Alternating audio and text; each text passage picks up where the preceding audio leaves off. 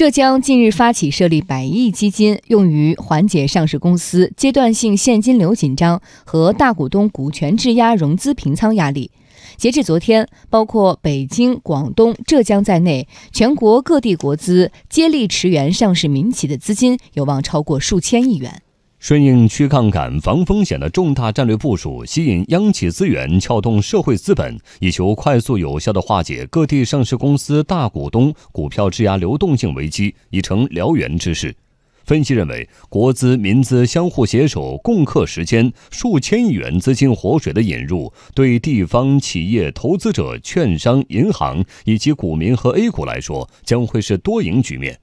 A 股春天渐行渐近，来听央广经济之声记者田方玉的报道。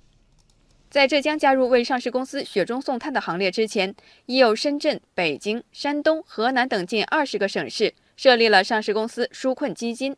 此次浙江成立的浙江省新兴动力基金，目标规模是一百亿元，首期规模二十亿元。通过入股还债提供流动性支持，着力解决上市公司阶段性现金流紧张和大股东股质融资平仓压力。收购股份原则上不以控股拿壳为目的，不改变实际控制人对上市公司的控制权，根据投前约定协议实现资本退出。目前已初步梳理出近十家重点跟踪研判的标的企业，并达成初步意向，首单业务有望在近期完成投放。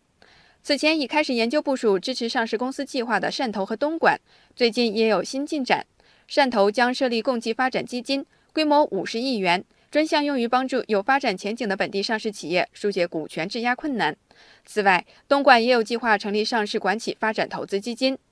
交通共享金融研究院负责人左建明认为，目前来看，地方国资类救助基金的规模可能比想象的还要大。有一些地方的话，已经开始拿出百亿级的一个资金，但是我们认为这有可能只是一个第一方面。那接下去的过程当中，不光是单的用股权或者是一个债权来做一个融资，还能够通过这个渠道啊，用财政来给你做一定程度的一个担保。那这么一来的话，我们目前为止的一个整个杠杆比例，或者说地方政府的一个救助资金的一个体量的话，就有可能会成倍数的来做一个增长。武汉科技大学金融证券研究所所长董登新指出，此次地方化解股权质押风险。采用的是商业化的运作手法，显示出市场等价交换的思路。地方国资主要从地方本位的角度保护啊本地的企业，但是在运作的方法上，它会成立一个基金公司，会成立一个专项基金。这样的一个救助的话，它会采用商业化的运作手法，所以的话呢，它不是白给，也不会是一种啊施舍。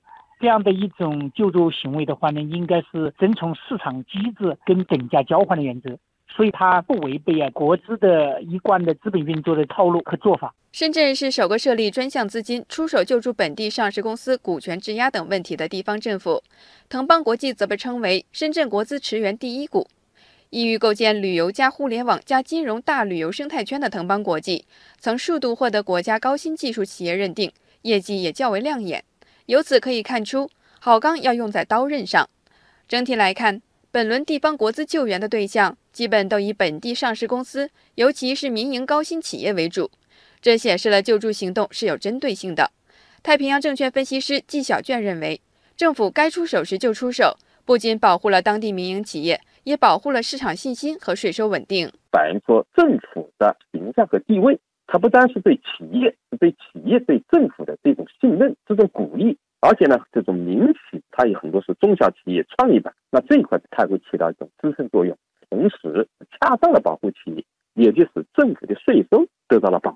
本次化解风险，监管层调动了市场多方参与，并不是政府单方面发力。有券商人士坦言，一旦深圳、北京等地的支持方案顺利实施，加上其他地方政府跟进，有望提供至少数千亿元流动性支持，有助于化解 A 股质押风险。董登新说。这不仅对地方政府、企业和大股东是利好，对于券商、银行以及股民与 A 股来说都是利好。作为资金的融出方，接受股权质押的券商和银行，它是债权方。那么政府出手救助的话，它是在一定程度上啊，保障了债务人的一种支付能力，也是对券商啊、银行的债权的一种保全。一旦股权质押的风险稳定住了，那么强制平仓或者是股权呢在大宗交易啊这个抛售，这个压力就会化解。所以的话呢，对于资本市场的稳定，它的作用是非常明显的。那如果从市场的稳定，从股权质押风险的解除，当然最终的受益者还包括了股民。市场的稳定呢，会给股民呢增强他的信心。